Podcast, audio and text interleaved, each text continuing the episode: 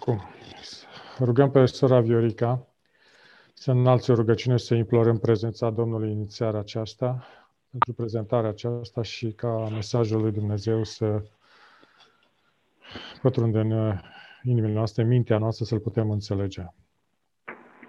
Părintele nostru iubitor, care tronezi sus în cele înalte și în sfințenie, dar după făgăduința ta și cu noi, sfințească-se numele tău. Amin. Acum Amin. te rugăm să fii prezent prin Duhul tău cel Sfânt alături de noi, când dorim să ne apropiem de tine și de cuvântul tău. Amin. Te rugăm Amin. să inspiri, Doamne, cu Duhul tău cel Sfânt pe solul care l-ai pregătit și solia din această seară. Te rugăm să ne deschizi mintea, să ne dai pricepere, să înțelegem timpul solemn în care trăim și să înțelegem marea ta iubire pe care o ai de noi, să nu rămânem în această necunoștință. Curățește-ne și iartă-ne, Doamne, de toate greșelile noastre și toate nedăsăvârșile noastre și ajută-ne, Doamne, sub puterea Duhului Tău cel Sfânt să putem să fim gata, să putem Amin. să ne pregătim pentru evenimentele de criză și evenimentul venirii tale a doua Amin. oară. Îți mulțumim că ești cu noi și ne dai și această ocazie minunată și în această seară. De aceea te lăudăm și să aducem laudă, închinare, Amin. și Duhul Sfânt. Amin. Amin. Amin. Amin. Amin. Invităm uh, familia Ștefan, Nica și sora Viorica pentru o cântare. Pacea Domnului. Pacea Domnului. Da. Da. da.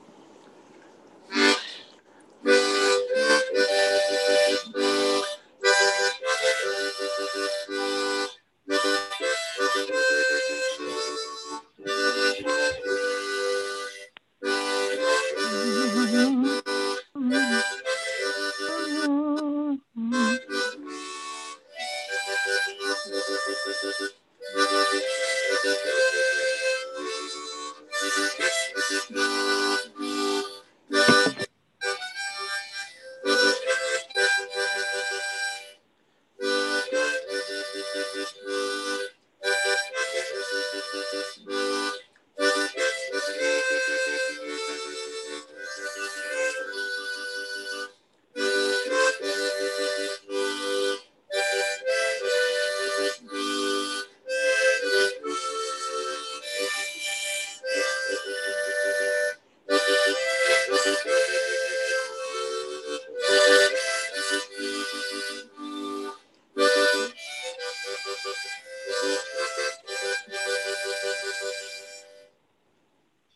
Amin. Amin. Amin. A făcut repetiție. Da. Da. Da. Vă spun, uh, vă spun, auziți, da? Faceți cu mâna dacă mă auziți. Bun. Vă spun un bun venit și în această seară de vineri și început de sabat Vom uh, continua mesajul Bibliei pentru timpul sfârșitului cu al doilea mesaj care are ca titlu Victoria începe la Alkmaar. În uh, anii 1939-1940, Maglavitul devenise loc de pelerinaj. Aici un uh, cioban spunea că avea vedenii și că prin puterea lui Dumnezeu putea să spună viitorul. Mii de oameni îl căutau cerându-i binecuvântarea. Înainte de a porni cu armatele în Rusia, Marșalul Antonescu a chemat pe vestitul Cioban ca să-i binecuvinteze oștile.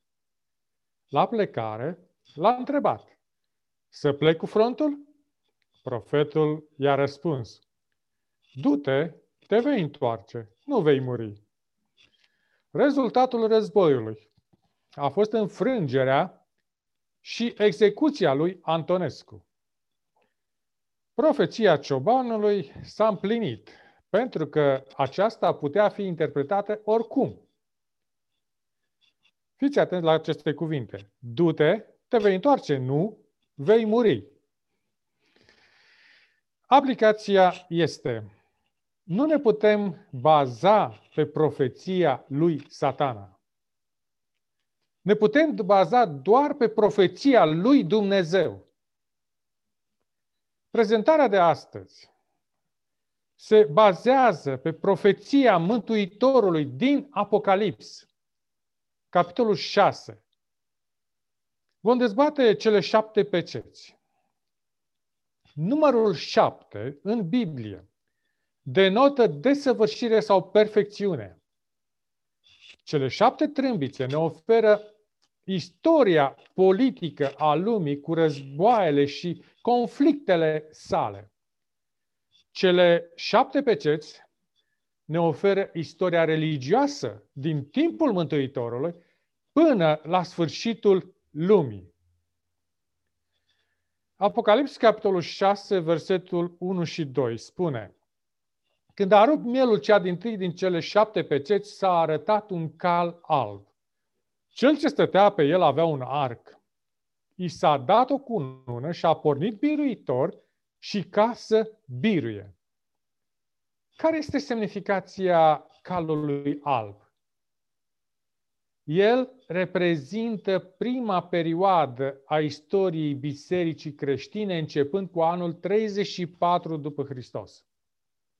Albul în Biblie reprezintă întotdeauna puritatea. Psalmul capitolul 51, versetul 7 spune Curăță-mă cu isop și voi fi curat. Spală-mă și voi fi mai alb decât zăpada. Timp de trei ani, apostolii au fost învățați de însuși Mântuitorul. După cinzecime, ei au pornit să predice Evanghelia curată. Albul calului denotă puritatea credinței bisericii apostolice. Calul alb a pornit și ca să biruie. Acest lucru reprezintă cuceririle bisericii creștine timpurii. În primul secol, apostolii au dus Evanghelia la toată civilizația cunoscută pe atunci. Pavel ne spune acest lucru în Coloseni, capitolul 1, versetul 23. Evanghelia pe care ați auzit-o a fost propovăduită oricărei făpturi de sub cer. Apocalips, capitolul 6, versetul 3 și 4. Când a rupt mielul a doua pecete, s-a arătat un alt cal, un cal roșu. Cel ce stătea pe el a primit puterea să ia pacea de pe pământ, pentru ca oamenii să se înjunghe unii pe alții și i s-a dat o sabie mare. Culoarea roșie este culoarea sângelui. Acest cal a ieșit să ia pacea de pe pământ și să ucidă. În secolul II, conducătorii au început să se lupte între ei pentru putere în biserică. Istoricul James Warey scrie La sfârșitul secolului al doilea, creștinismul a început deja să poarte haine de păgânism. Semințele celor mai multe erori care i-au înfrumusețat au prins deja rădăcini. Apostolul Pavel a profetizat că vor veni învățători falși în biserică.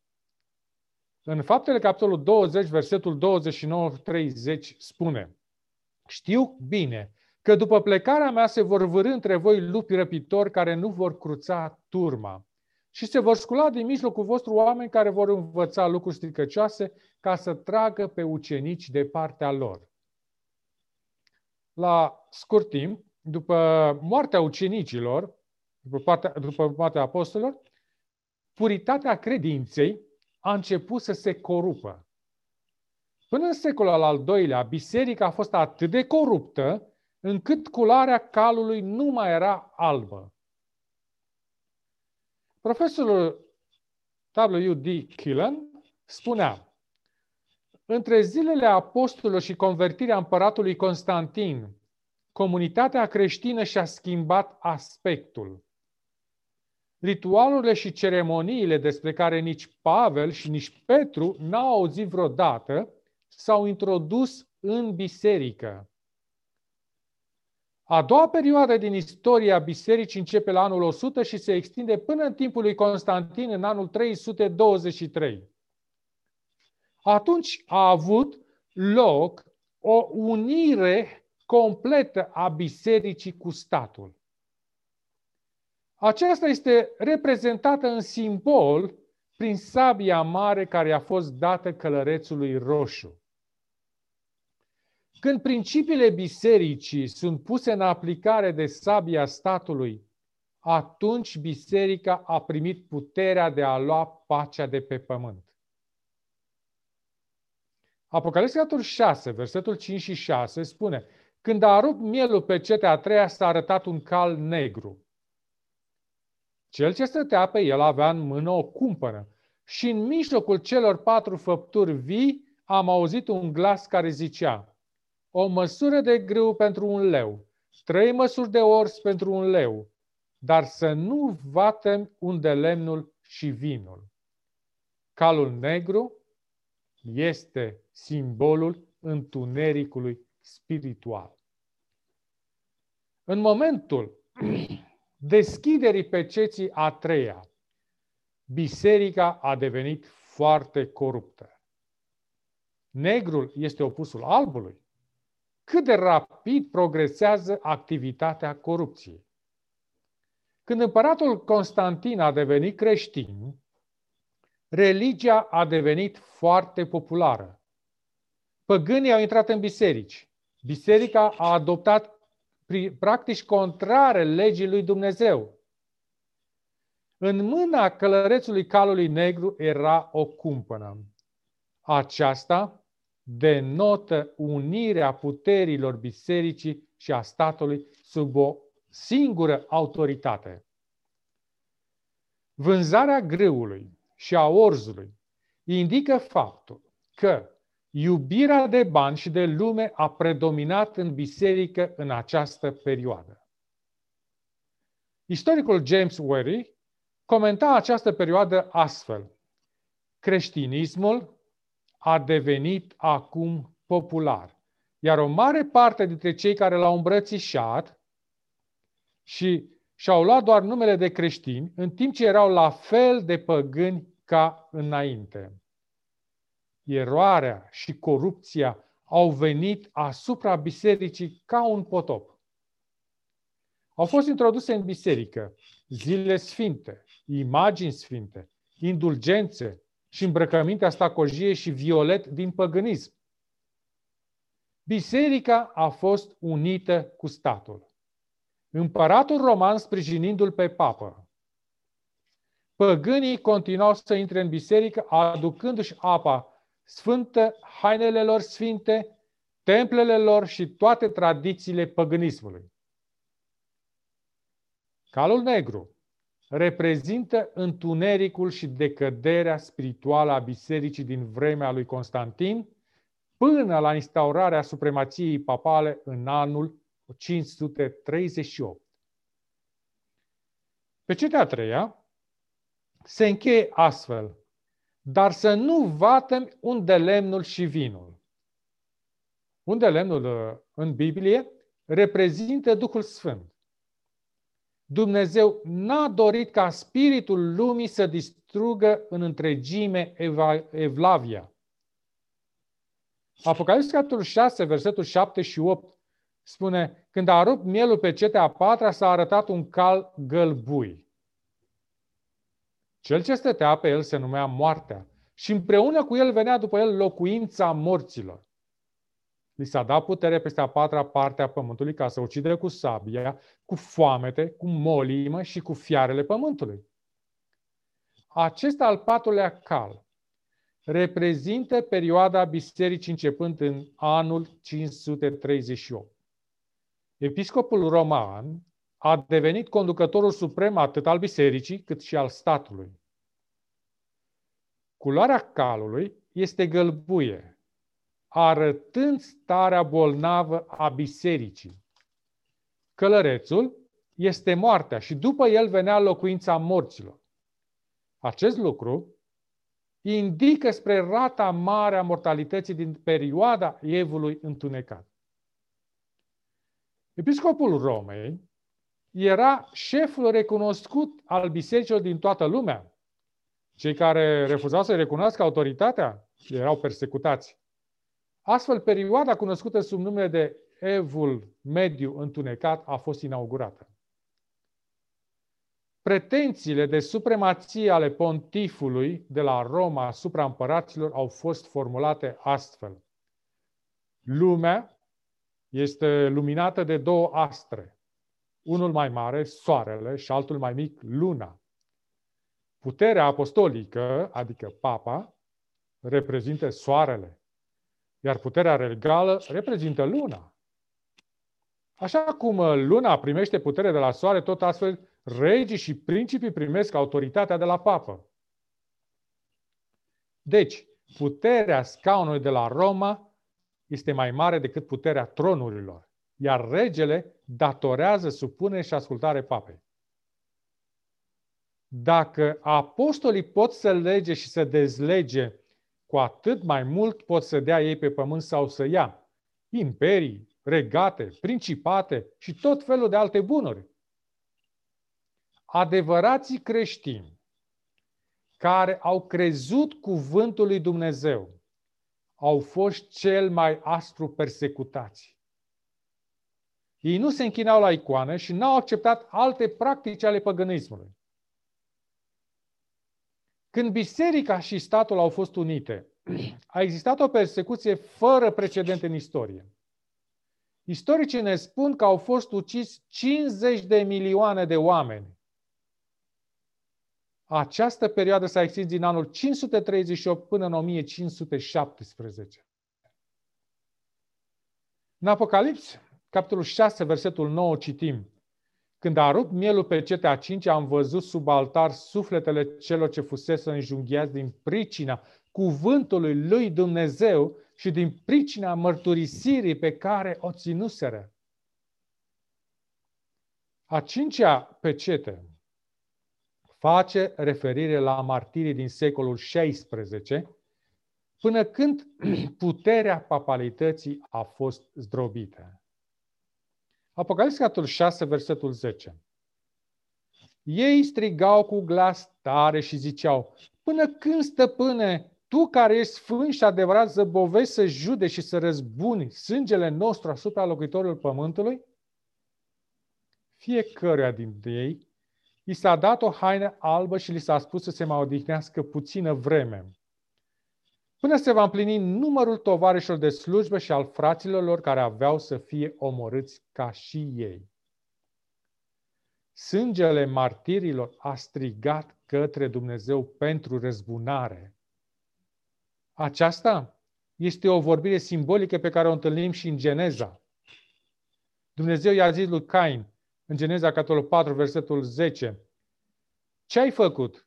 Glasul sângelui fratelui tău strigă din pământ la mine.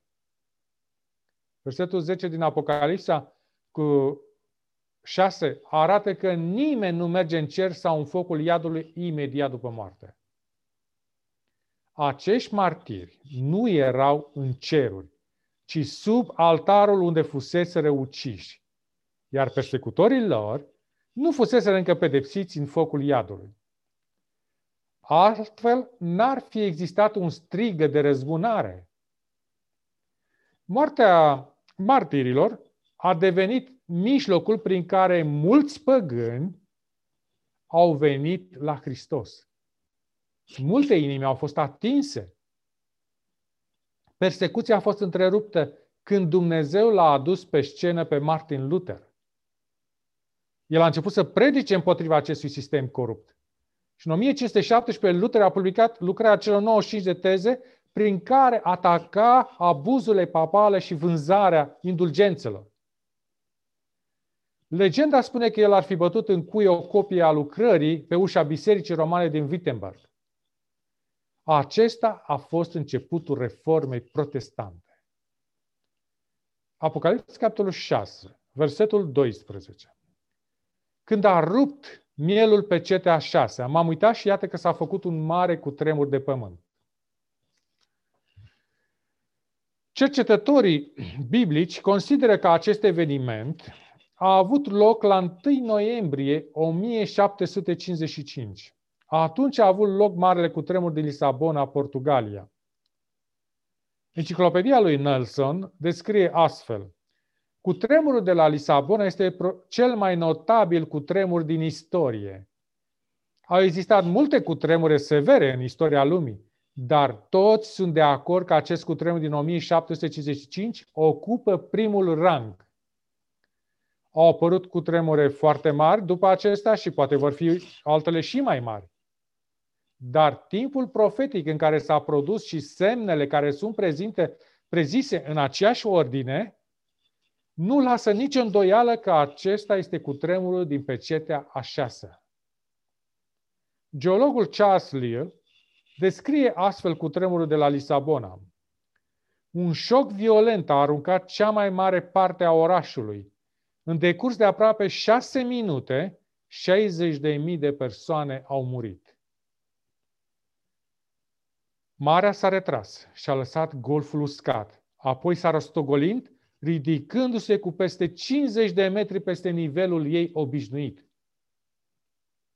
Acest cutremur a avut loc într-o zi sfântă, când oamenii erau adunați în catedrale. Mii de oameni au fost uciși în aceste biserici. Cei care s-au reprezit pe, se reprezit pe malul apei pentru a se salva au pierit de, cu valul de maree care i-a cuprins. Oamenii au căzut pe fețele lor în rugăciune, crezând că a venit sfârșitul lumii.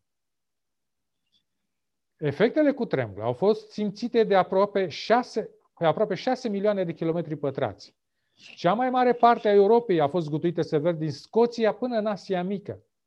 Chiar lacurile și pâraiele interioare, cu mult dincolo de epicentru, erau foarte, foarte agitate. În Africa și chiar în Indiile de vest s-a simțit cu tremurul. Apocalips, capitolul 6, versetul 12. Soarele s-a făcut negru, ca un sac de păr. Acesta este un alt eveniment din timpul celei de-a șase pecete. Este ziua întunecoasă din 19 mai 1780. A fost o întunecare remarcabilă în uh, acea zi. S-a extins peste Noua Anglie și America de Nord. Adevărata cauză nu este cunoscută. A fost un întuneric atât de mare, încât dacă puneai mâna înaintea feței, nu o puteai vedea. Astronomul Herschel a spus, ziua întunecată în America de Nord a fost unul dintre acele fenomene ale naturii care vor fi citite cu interes, dar pe care filozofia nu le poate explica. Oamenii de știință, dacă încearcă să explice această zi întunecată, ei nu pot spune că a fost o eclipsă. Căci luna era plină și nu era în poziția corectă pentru o eclipsă. Soarele, luna și pământul trebuie să fie într-o linie directă pentru a se produce o eclipsă. Mai mult decât atât, o eclipsă durează un timp scurt. Dar acest întuneric a durat de la ora 10 dimineața până spre sfârșitul zilei. Camera legislativă din Connecticut era în sesiune. Participanții au crezut că a venit sfârșitul lumii. Au făcut o moțiune pentru a închide sesiunea legislativă. Senatorul Abraham Davenport s-a ridicat în picioare și a spus fie este ziua judecății, fie nu este, dacă nu este, nu avem nevoie de amânarea sesiunii. Iar dacă este, îmi doresc să fiu găsit că îmi îndeplinesc datoria. Să fie aduse lumânări și să trecem la treburile noastre. Au adus lumânările, au continuat lucrările pe tot parcursul zilei.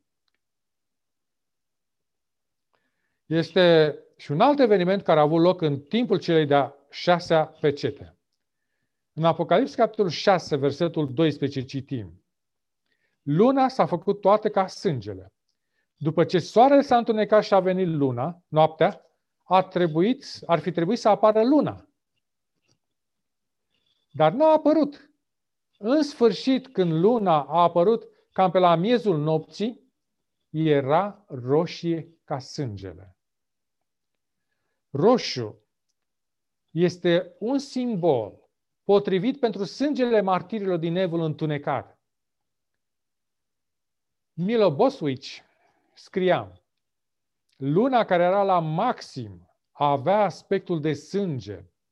Alarma pe care a provocat-o și discuțiile frecvente despre ea mi-au impresionat profund inima. Luna a continuat să fie roșie ca sângele pentru restul nopții. Oamenii de știință, din nou, nu pot explica acest lucru. Biblia a spus că așa se va întâmpla sub a șasea pecete.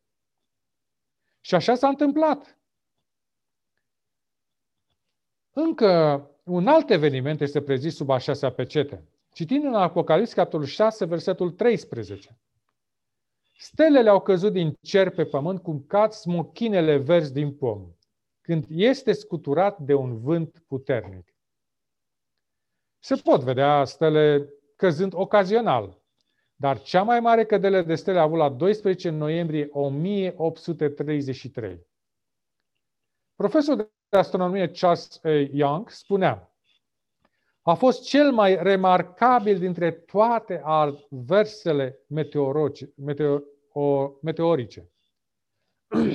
Numărul stelelor căzătoare a fost estimat la 2 milioane pe oră. Aceasta timp de șase ore. Cerul era plin de stele căzătoare.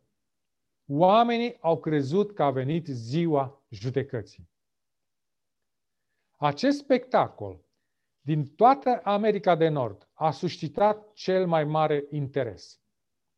A început în jurul orei 9 seara și a continuat până cu mult după lumina zilei. Unii observatori au comparat stelele care cădeau ca fulgii unei furtuni de zăpadă. Cel mai sublim fenomen al stelor căzătoare acoperea întreaga boltă a cerului cu o mulțime de bile de foc.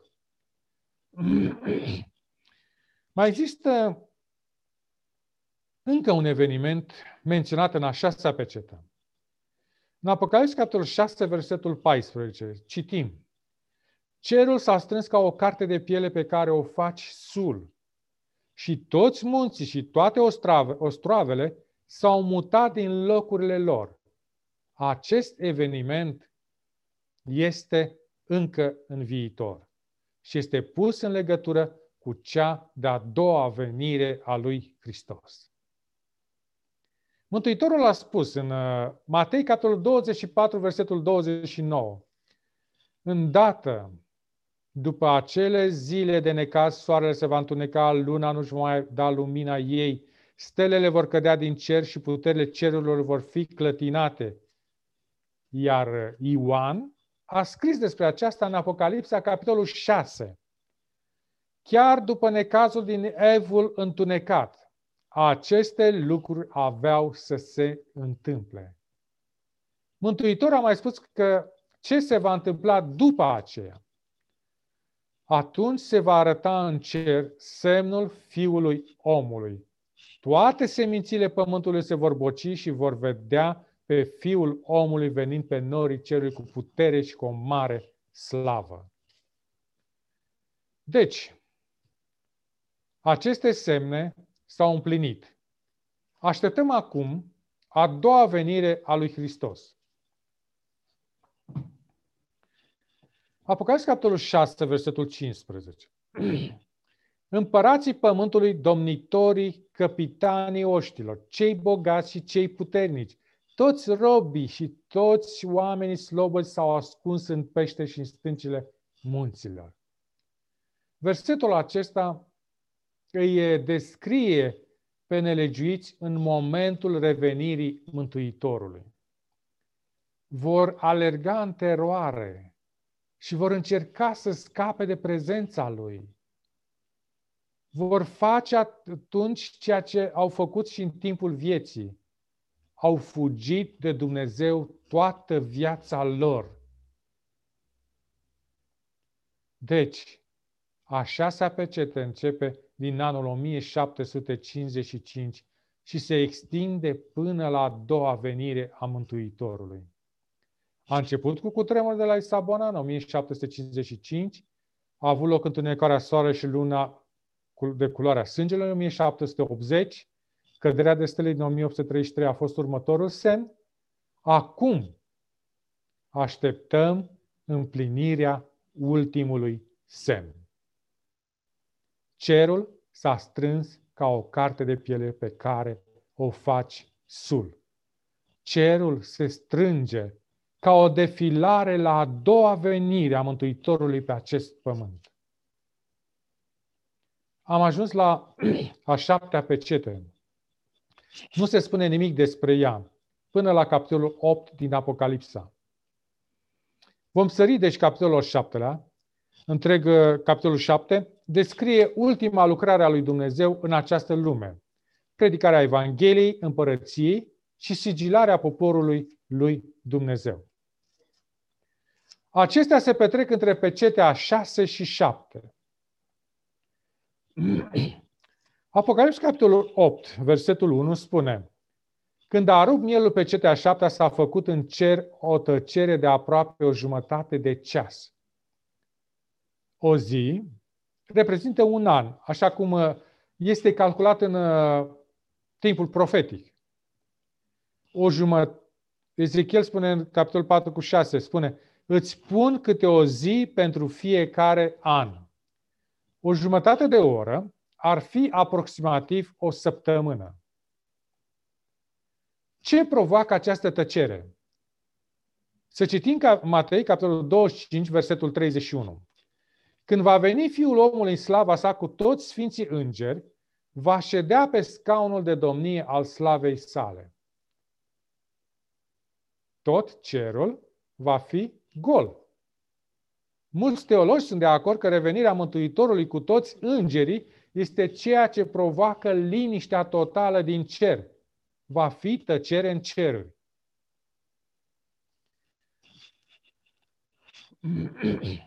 Principele olandez Wilhelm, Wilhelm de Orania era supranumit Wilhelm Taciturnul sau Tăcutul. El a primit o educație în spirit catolic. Totuși, el era mai înclinat spre reformă. Și nu se sfia să arate lucrul acesta.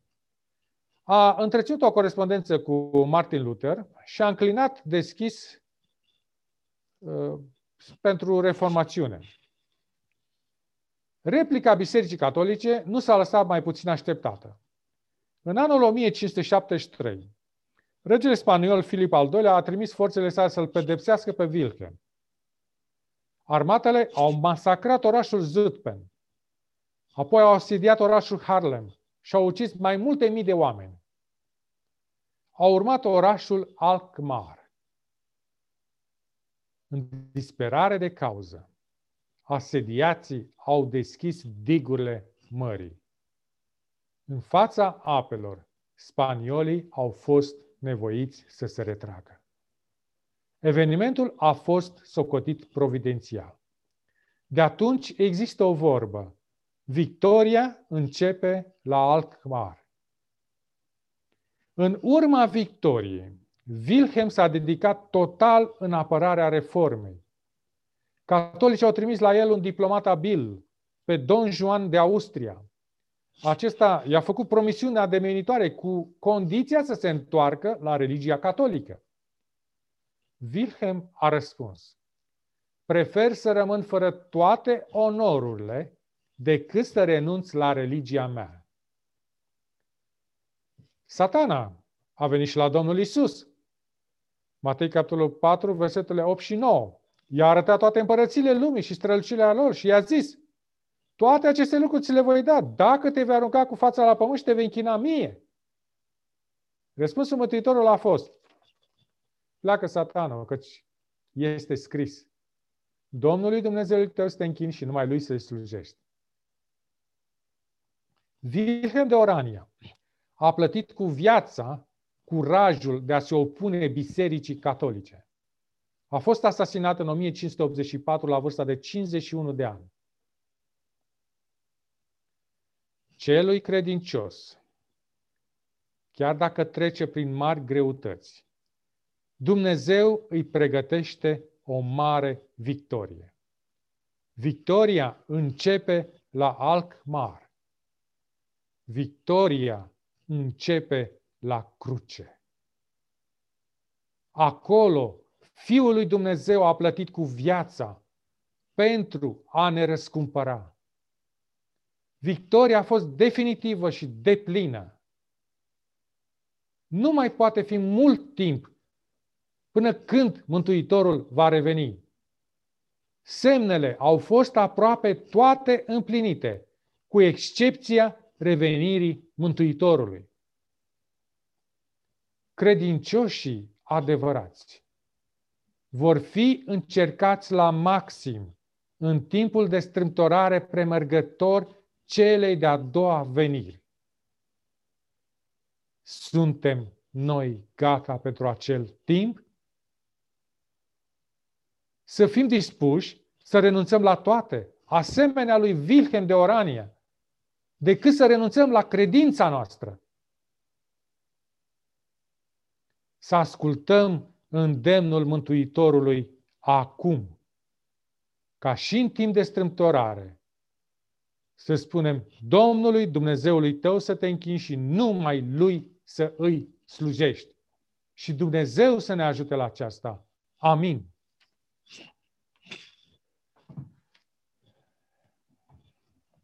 Aș ruga familia Ștefanica să deblocheze microfonul și ceilalți puteți debloca microfonul.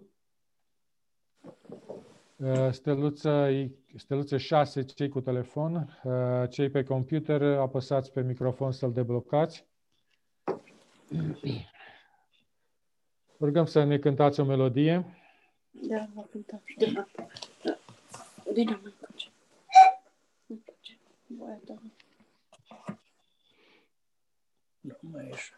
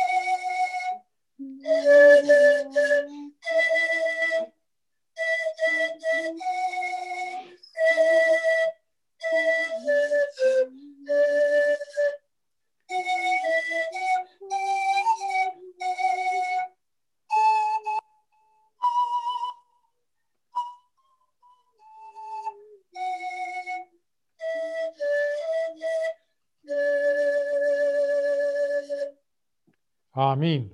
Amin. Mulțumim. Uh, familia Toader, puteți să deblocați microfonul?